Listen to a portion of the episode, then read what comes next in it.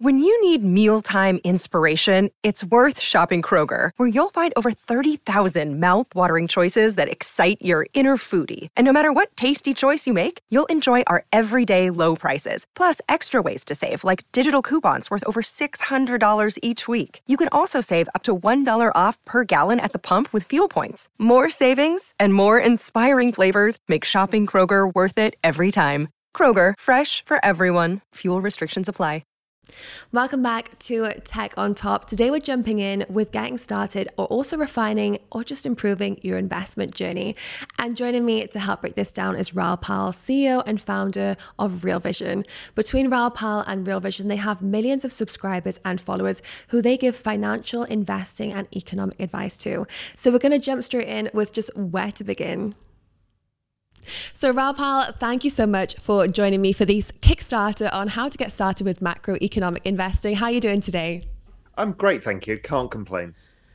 Excellent. Okay, so we're going to jump straight in. So, a lot of our viewers have just a lot of intrigue with how the industry is moving and where the things are going forward. One thing that I want to start with is just looking at macroeconomic investing as a whole and where to get started. So, I took to Google and I so, broke through the three most searched questions when it comes to macroeconomics and how to get started. And I'm going to run through some of them today and we're just going to have a little conversation formulating on that. The first one that came up actually was just how to assess what drives asset prices. And I thought you could help me break that down. Yes. So if you think about it, what is macroeconomic investing? It's using the economy to understand the direction, the future direction of assets. Why does that happen? Well, simply, if the economy is booming, people have more money to spend, and it tends to be positive for assets. And if the economy is slowing down or negative, then you tend to find that asset prices don't do as well. Kind of makes sense.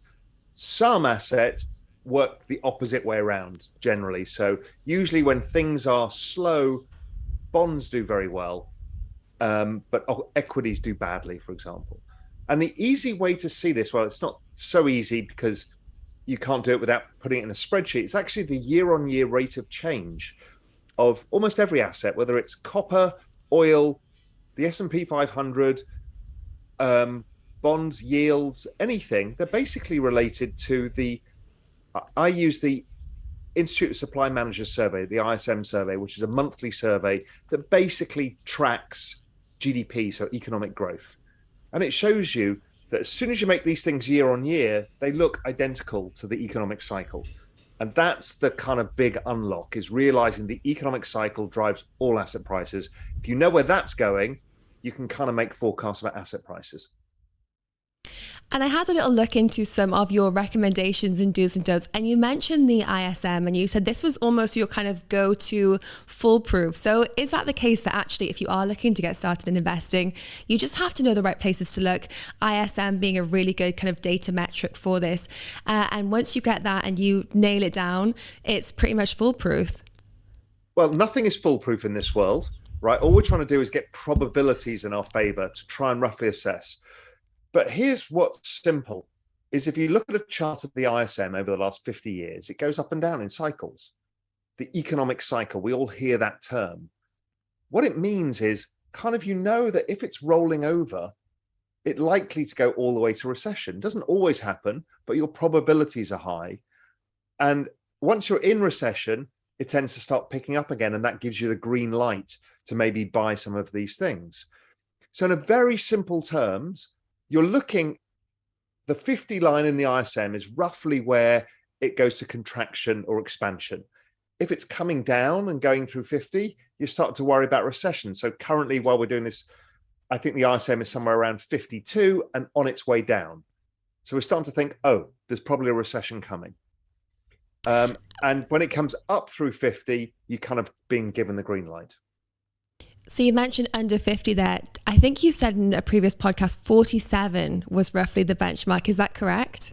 47 is the benchmark for a recession. Okay. Um, but generally speaking, things get a bit wobbly once you get through 50. And 47 so the, is it tells you, okay, the economy is now in recession. So the million dollar question is now, where are we in terms of market cycles? I think a lot of people are kind of watching from the sidelines. If they are looking to invest, they're thinking, is this the right time? You know, people say, how do you survive a recession? Is cash king? So first off, let's start with where we are in the market cycle, and then maybe we can go into kind of recession proof investing, if there is such a thing.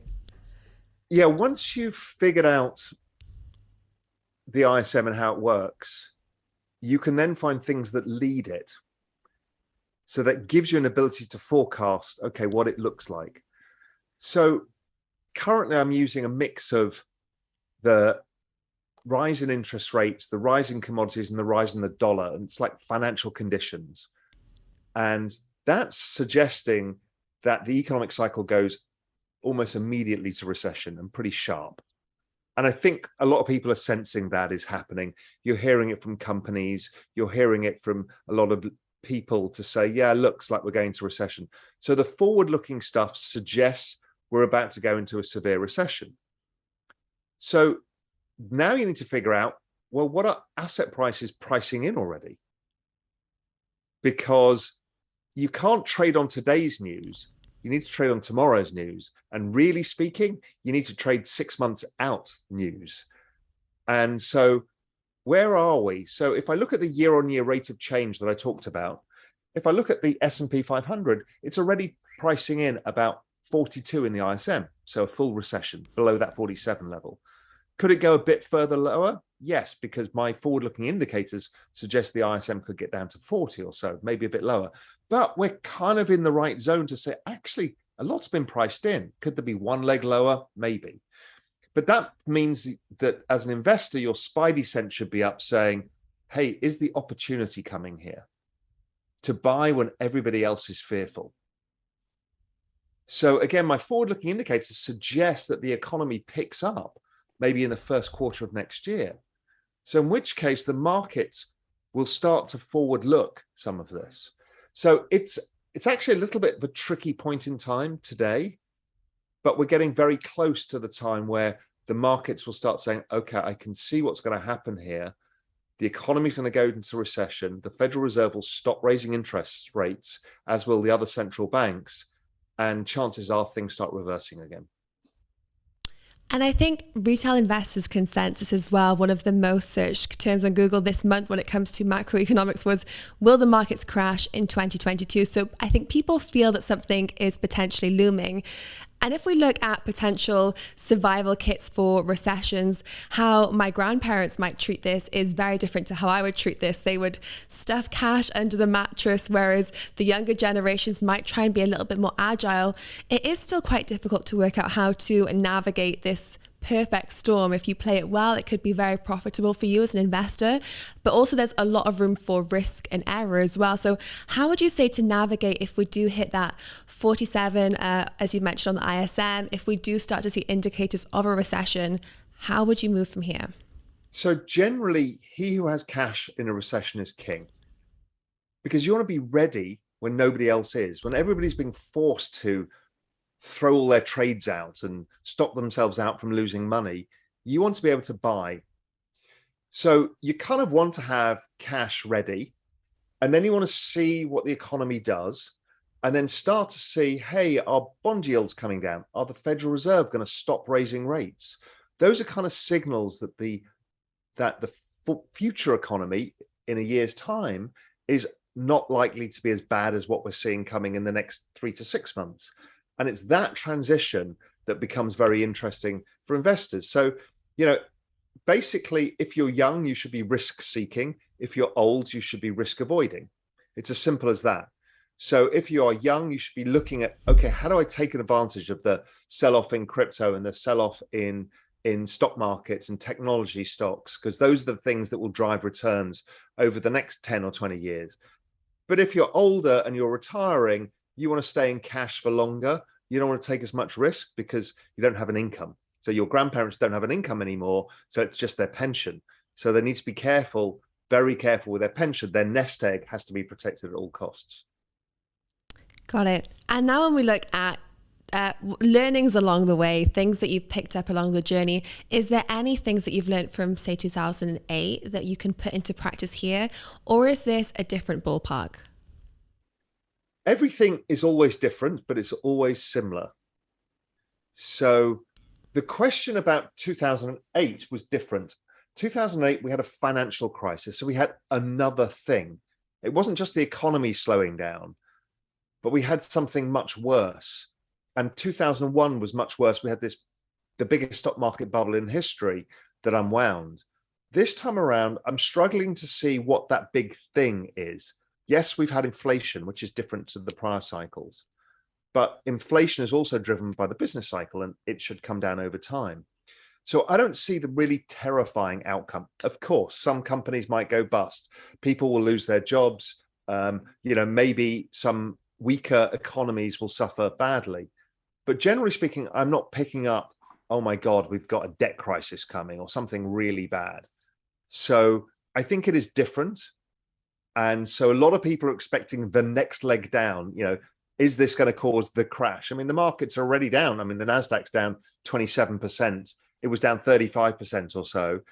It's pretty much crashed once already, but people are like, can it go down 50%? Because they look back at 2008 and 2001 and said, see, it can do that. When you go back to other recessions like 1990, it was a 20% correction. In fact, even when the Volcker years, the famous time when Paul Volcker was raising interest rates and slaying inflation, the market fell 27%. So it wasn't the big one. But 1974, it fell 50%. So we don't know whether it's a 50% sell off, which is usually driven by something much worse, or something around 30%, which is roughly what's priced in right now. I'm erring to the 30%, so i.e., the risk reward is looking more attractive um, than if it, we were in 2008, where we had something much worse going on.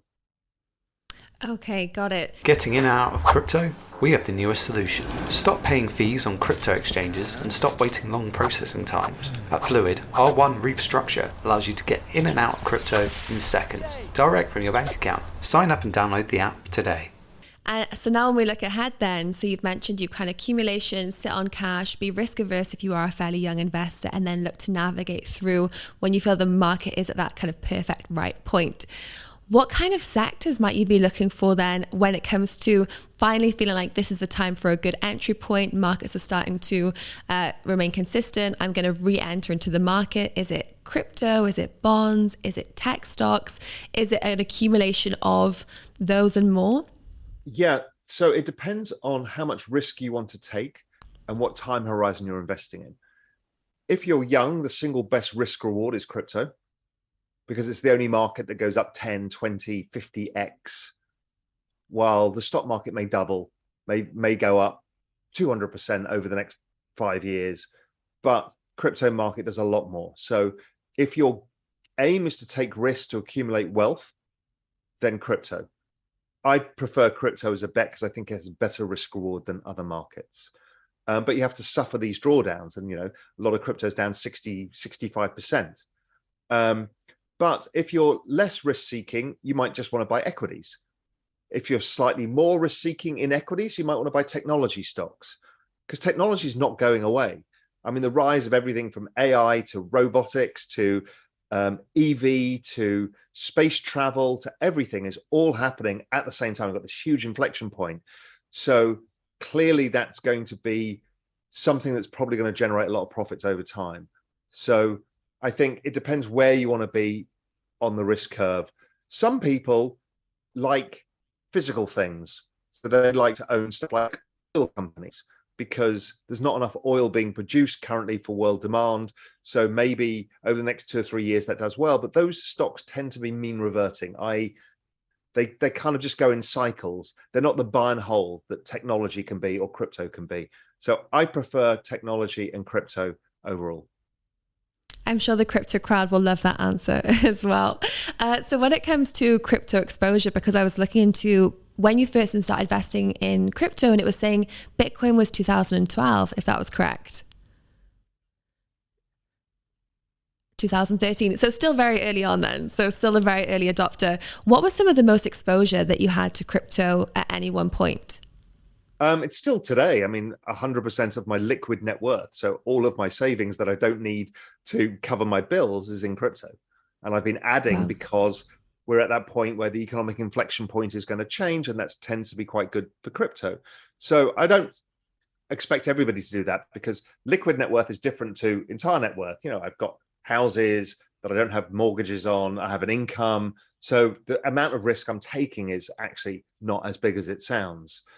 Um, and first time around 2013, it was significantly less because it was riskier. We didn't know was this technology going to survive?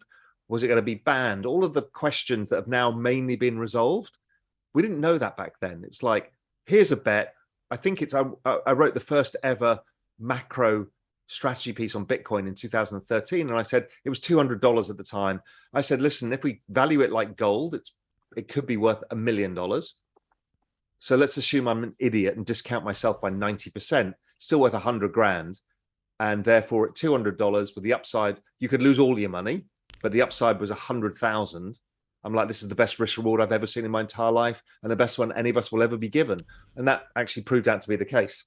Another day is here, and you're ready for it. What to wear? Check. Breakfast, lunch, and dinner? Check. Planning for what's next and how to save for it? That's where Bank of America can help. For your financial to-dos, Bank of America has experts ready to help get you closer to your goals. Get started at one of our local financial centers or 24-7 in our mobile banking app. Find a location near you at bankofamerica.com slash talk to us. What would you like the power to do? Mobile banking requires downloading the app and is only available for select devices. Message and data rates may apply. Bank of America and a member FDIC.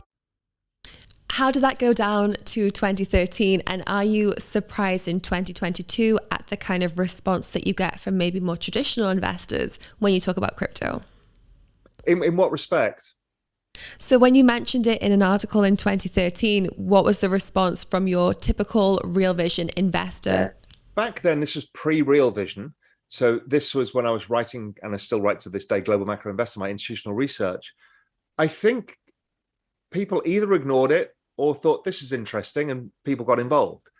Because, you know, our job is to look for really interesting opportunities that other people haven't seen. So, a lot of people weren't so skeptical the skepticism came later in about 2017 when retail investors got involved. And then a lot of people didn't like it because the returns have been so big. They're like, at all times, it's a bubble, it's a bubble, because they didn't understand how this kind of very powerful technology worked. So those voices of dissent were much bigger in 2017 all the way through to today because it's questioning people's very system of understanding of financial markets and what is technology and how do they work they kind of think it's crazy that a bunch of us are happy to see the market go down 70% and think that's normal and then go up 20x they, they don't see those kind of things so they they don't understand it so they're kind of fearful of it.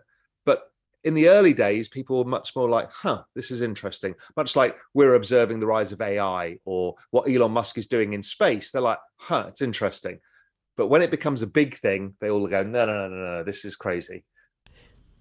This is too much. I'm going to watch from the sidelines. I don't want to know. Or in my case, my mother will send me articles from mainstream media every time Bitcoin dips and say, Bitcoin's crashed, Bitcoin's dead, it's over. so it's a little bit of the both, I think. Uh, so when it comes to different projects or different concepts in kind of because crypto is so multifaceted, there's blockchain, there's also kind of AI, as you've mentioned, integrations of two or three of those as well. What kind of things within the crypto ecosystem are really interesting to you at the moment? The hard thing about the crypto ecosystem is there is so much happening all at the same time. I mean, they've just raised $60 billion in venture capital and everybody's building out projects, whether it's lending markets, financial markets on DeFi, whether it's putting traditional financial markets onto blockchain rails, whether it's putting real estate onto blockchain, whether it's building, um, doing really interesting things with NFTs such as ticketing. So we're seeing Ticketmaster has issued 10 million NFTs, the largest NFT issuer in the world. That's going on. We've seen Solana building a phone that which integrates all Web3 in your wallets. You've seen, I mean, there's literally almost too much to keep on top of. So, you know, how do you pass through all of that excessive information? You start looking, okay, what are the main chains that the activity takes place on?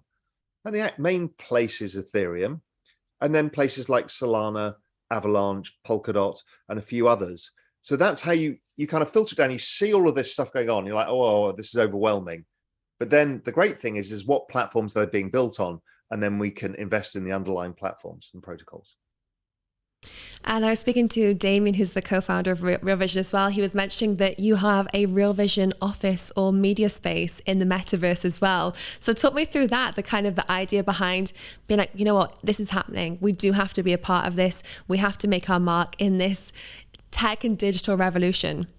Yeah, so I mean, we've always been very Web3 forward. We've got an NFT community and we're building a whole bunch of Web3 things. Um, stuff like crowdsourced tokenized trading, where the crowd chooses the portfolio allocation you can invest along with all the Real Vision members. But we also realized maybe two years ago that the metaverse was the future of all websites and experiences. So I kind of went on the side with Damien and um, built out a metaverse headquarters for Real Vision in Cryptovoxels. Um, and that was just the first test. We weren't really going to use it for a lot. We just wanted to see, get our feet under the table, establish what it could be for us.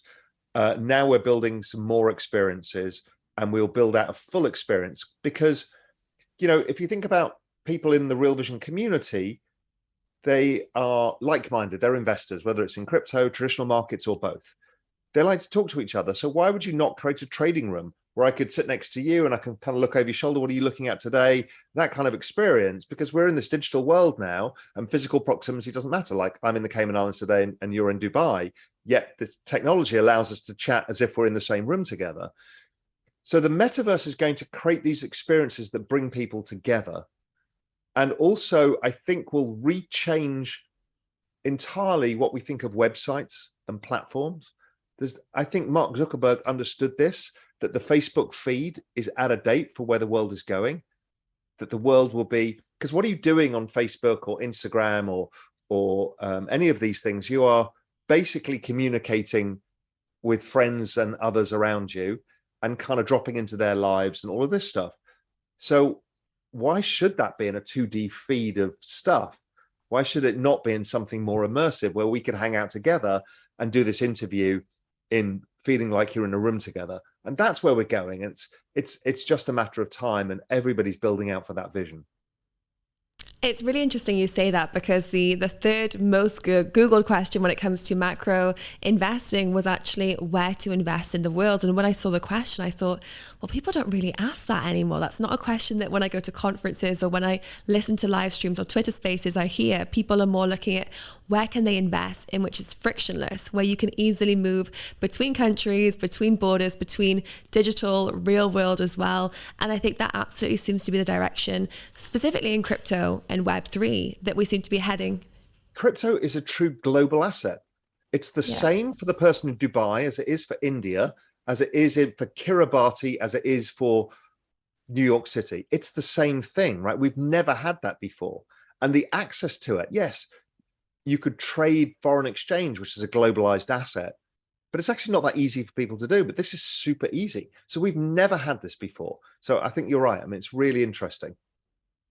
And I have to give a shout out to the sponsor of today's video, Fluid Finance, because what we're working on is a bank alternative that links to your Web3 wallet, available to anyone globally. And I think this is absolutely the direction that the industry needs to move in, especially for people that are in crypto that have been desperate for a bank account that works for them. So I would love to help set you up with an account after we finish the interview.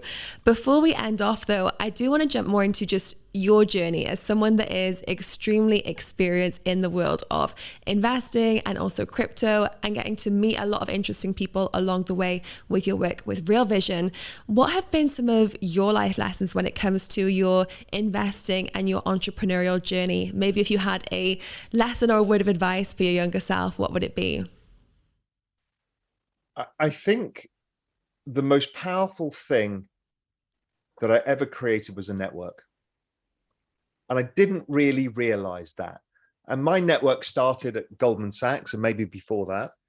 And then the people that came into my network along the way, if you give them good karma, you're good to people, you help people. What happens is it builds, like in crypto, this network that has value to you as a person and also to the other people. And so, even in this digital world, having a network of people around you don't have to be physical, that you help out and they help out you, you don't realize the opportunities that's going to bring. And you measure yourself by the quality of that network too. Sure, you've all we've all got a bunch of friends we grew up with that we're just kind of stuck with because we grew up together. That's okay, but you need to be actually careful about who you want in your network. And it it is immensely powerful. It doesn't mean it pays off today, doesn't mean it pays off tomorrow, but it pays off in the end because you'll be smarter, you'll see more opportunities, and you'll have more opportunities. And that is a really powerful thing.